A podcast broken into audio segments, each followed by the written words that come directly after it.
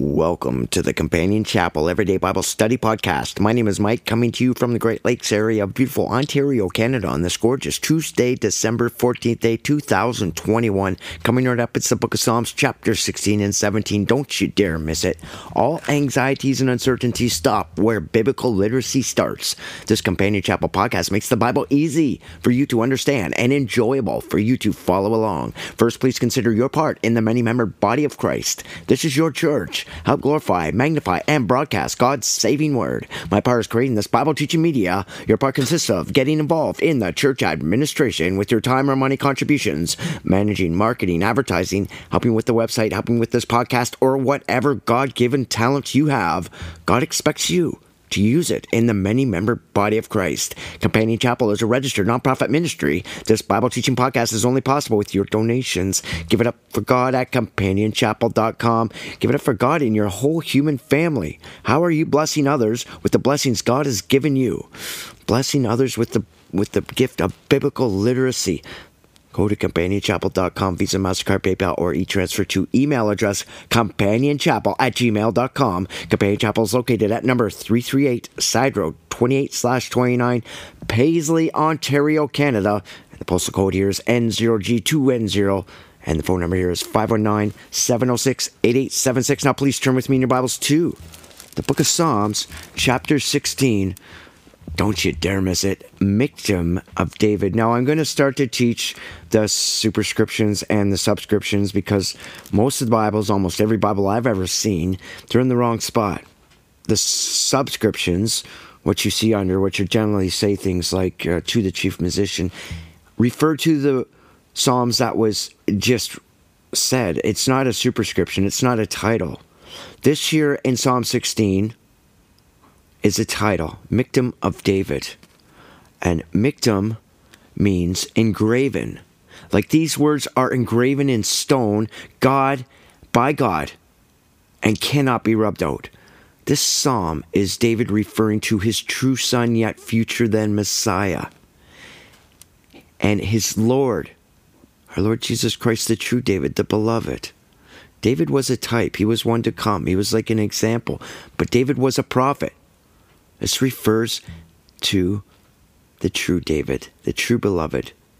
It refers to his death and resurrection, his deliverance from imminent danger. Remember, David was a prophet and knew God would raise up Messiah to sit on his throne.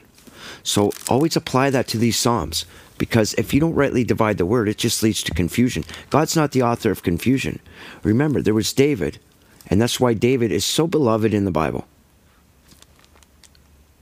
David is in the posterity of our Lord Jesus Christ. That's why the Lord Jesus Christ, even himself, gets referred to as the Son of David m- many times in the Gospels.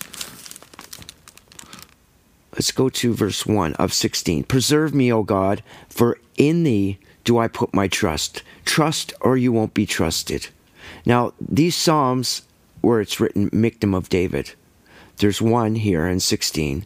And then Psalm 56, 57, 58, 59, and 60. Written in stone, it can't be rubbed out. Death and resurrection, the sufferings before the glory. So you have to rightly divide when David is speaking of himself and when he's alluding to, to the Lord. We're talking here about the man, Christ Jesus. And he's taken his place of suffering for us. And if he didn't do that for us, if he didn't suffer on the cross for us, there would be no heaven. He had to prove. And he had to make the he had to prove heaven. He had to make it valid, legit. He had to make it bona fide by not compromising with evil. He had to suffer and say no to everything that is evil, that is corrupt, that is of the darkness. And then he could had every valid universal right to set up the kingdom of heaven that's valid, it will not co- accommodate evil. He had to do those things. He had to come in the flesh and do those things. Say no when sin was hyper focused on him. He was innocent and not guilty. And he set up the kingdom of heaven that is valid and legit. And when we meet our Maker and we're looking at the big pearly gates, because this is going down, it's written in stone by the finger of God Himself. None of us can sit there and say, You don't know what it's like, Jesus. You just you don't know. You didn't walk it. How can you know? He walked it. Now watch this. He walked it, he talked it, and he walked it. He knows. None of us can say, You don't know what it's like, Jesus. He knows. And he didn't have to do that for us. Verse 2 O my soul, thou hast said unto the Lord, Thou art my Lord. Jesus Christ acknowledging his role as the only begotten, described in Revelation chapter 1, the first and foremost in importance, the only one worthy, as it's written. We are all unworthy because we all fold like cheap lawn chairs, some of us to more extent than to other than others when it comes to sin, which just means all the vain curiosities that come up to us and into our face every day, all the temptations and trials. We learn to say no to ourselves. We are the meek, the peculiar ones. Meek means to self afflict with discipline.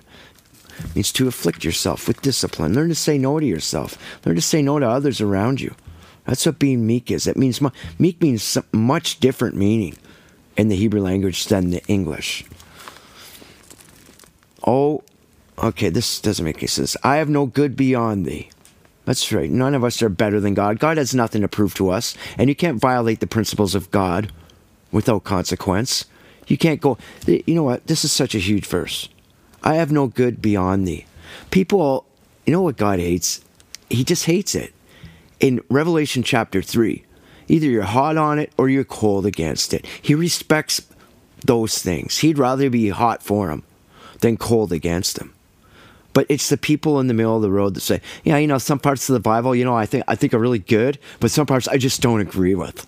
So yeah, my name is Joe Diamond, and there's some things in here I don't agree with. So I'm just gonna write a few paragraphs here, and uh, I'm gonna write them in my mind, maybe write them on a piece of paper. But I'm certainly gonna tell others what I think about the Word of God. And when I see my Lord Jesus Christ, which you will, you will meet your Maker, Joe Diamond. And when you say, you know what, here's a, here's a few paragraphs you probably should have inserted. Yeah, I'm just I'm just telling you some of those things just don't pan out for me. So what I think, let me tell you something. There is no goodness beyond God. You think you think you're better than God? You think you're too good for the word of God? Well, God's got a place for you because you can't come into the heaven side or it'll be nothing more than a new hell. Verse 3 The saints that are in the earth. That's as for the saints this is really poor translating, so I'm just going to read it. What the, the sense and meaning of the words, okay, is to be pleasing to God in thought, intent, action. And saints means set yourself aside, sanctify yourself that are in the earth. That's all of us that are listening to this, and we got our Bibles in our hands, and we love the Lord Jesus Christ. We acknowledge Him, we glory Him, we glory the cross, and we love our Father. We want to be pleasing to Father, glory Father, and bring joy to Father. You want to upset your Father? to the saints. He finds them excellent. His delight be pleasing to God. Remember in Hebrews or in uh, Revelation chapter 4, the last verse, he made us for his pleasure, not for his annoyance. He can't have war up there in the universe. Like, look what we're doing down here on planet Earth. Are you kidding me? You want to bring those thought patterns into the kingdom of heaven, and you think you you think you're gonna have those thought patterns flourish in heaven, it'd be nothing more than a new hell. It would be it wouldn't be just war of this world, it would be war of the planets. Forget about it. God won't let it happen. In the beginning was wisdom was there in the beginning before the first atom was formed on the highest part of the dust of the earth, when the whole universe was a pulverized dust. Proverbs 8. That's how God came into existence. He's telling us. I became aware. I'm a consciousness. I I bring peace. I didn't set up the universe to be at controversy with each other like you did on planet Earth. You guys can't govern yourselves. If you could govern yourselves, there'd be no need for a God, would there? We govern ourselves. This would be Shangri La. No, it's hell. This is hell. Ask any one of the refugees. Can you imagine that vile, vulgar term to put on a human being? Refugee. You don't belong anywhere. Your country's not yours anymore. Go, you know, you know, put your stuff in a laundry basket and hit the road, Jack. Can you imagine? how spoiled we are here in Canada, United States, and Europe. We're just absolutely overfed, living reckless lives of obscene entitlement. You think that's allowed in heaven and into the universe? No, man. Give your head a shake. Watch this. Verse 4 Their sorrow shall be multiplied that hasten after another God. Yeah, that means that's people that say, uh, Yeah, I believe in myself. You think you're God yourself. You know, they, their drink offerings of blood will I not offer. I just got a text. Of course, I'm not going to read it, but it just bothers me. The sorrows shall be multiplied that hasten after. Yeah, their sorrows. Their drink offerings of blood will I not offer, nor will I, nor take up their names unto my lips. This is huge. Luke 12, verse 8 to 10. Try to comprehend the seriousness of this verse. He's not going to acknowledge you. In Luke chapter 12, verse 8 to 10, Lord Jesus Christ won't acknowledge you to Father. I'm not going to acknowledge you. Your name is kicked out of the book of life. How do you get there? Persistent unbelief, imaginative criticism, chronic disobedience. The Lord is the portion of my inheritance and of my cup. Thou maintainest my lot. Your portion, your inheritance. How do you get there? The path. The path. The presence. The pleasures is being said here. Follow this, follow this chapter. Your inheritance, can you claim it? Do you know how to claim it? That's your cup. The cup of wrath is just the hell people make here. The lines are fallen unto me in pleasant places. Yea, I have a godly heritage. Well, remember what? Yeah, the lines are drawn. The, the line is drawn. And you can't compromise your way over that line. You can't lovely dovey your way over that line. It's yay or nay. That's so refreshing. You can't negotiate. You can't have a lawyer there to, to make concessions for you. You have a goodly heritage. Esau didn't care about his heritage. Esau didn't care. God hated Esau while he was still in the womb. God owns all souls. Don't forget that. Seven. Why did wait? Why did God hate Esau and love Jacob? It's because what was in Esau's heart. He knows us from the first age. He knows what is in us that we have to get out of us, that we have to come to terms with. We are the ones that fell. What was in Esau's heart? Socialism, tyrants, communism. Esau set up the kingdom of Russia that we know today, a brutal dictatorship, trying to hide under, gloss it over. This Vladimir Putin guy is a brutal tyrant. His people mean nothing to him just a tyrant. It's just a horrible place. The people of Russia. Yeah, God loves all souls, but he hates what you're thinking. Or he might hate what you're thinking doing. He loves your soul. It's your spirit is the intellect of your soul that you're judged on. Let's just move forward here. Well, he knew what was in Edom's heart, Esau's heart. I will bless the Lord who hath given me counsel. My reins also instruct me in the night seasons. You bless the Lord? To acknowledge Him, to to uh, to please Him. And who is your counselor? Your wonderful counselor. That is the Lord Jesus Christ. He is your wonderful counselor. Okay? He gives the Lord Jesus Christ counsel. Where does all counsel come from? From wisdom personified. Proverbs chapter 8. We just talked about that. Remember in Job chapter 38, God says to Job, Stand up, Job, pull up your pantaloons, who is this that darkeneth counsel without knowledge? Who is these people? Who are you listening to? God's saying to Job. All these sermons, 38 chapters of these people, these Job's three friends, blah, blah, blah. Do you see these people today? Oh, you certainly do. They're the Joels, the Joyces, they're the big super preachers today trying to sell you books about the Bible, making a gazillion trillion dollars. They're all over the place. These sermons on human merit, human endeavor, human experience, human entitlement. Listen, teach the Bible and understand mankind has a 100% failure rate governing themselves and others. Now, here's some great verses. Now, we can teach this right out of the book of Acts, but we'll teach it right here. And then someday when we do Acts, this is in the book of Acts 8. I have set the Lord always before me because he is at my right hand. I shall not be moved. The divine ministry of salvation, the righteous right arm of Father. And guess who else says is not going to be moved? Satan himself. Remember Psalms 10 just a few Psalms ago? Therefore, my heart is glad and my glory rejoiceth. My flesh also shall rest in hope. He is your comforter, your counselor. Verse 10 For thou wilt not leave my soul in hell, neither will thou suffer thy Holy One to see corruption. There we go. That's God talking about Yeshua Messiah. Yahweh referring to Yeshua. Yeshua means salvation of Yah, salvation of Yahweh, his righteous right arm, the mediator to Father.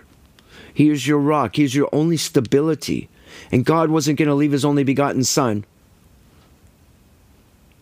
without, uh, without proper counsel. And that's what he instructed him. His reins mean his directions, his paths, for his thoughts, intents, his actions. This guy, Jesus Christ, comes down here. He's born innocent of woman through Mary. And he's, he manifests a little lower than the angels. He walks amongst us. He tabernacles amongst us. He is the living Word. In the beginning was the Word, and the Word was with God, and the Word was God, and the Word tabernacled amongst us. He's our teacher, our master, our rabbi, our wonderful counselor. He didn't have to do that for us. It was the things He said and the things He did. That's why we sit here, billions of people, 2,000 years later, giving our lives over to this, this guy that walked around in sandals and a sheet handing out fish sandwiches.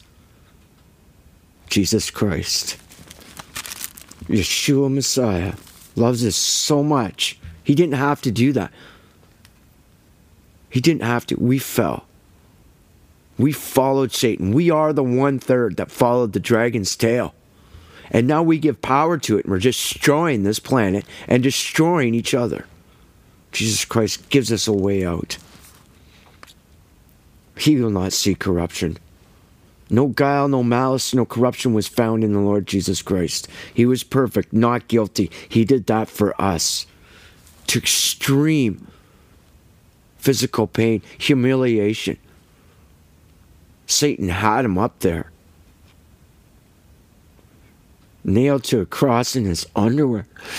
It's just horrible. It's just overwhelmingly horrible.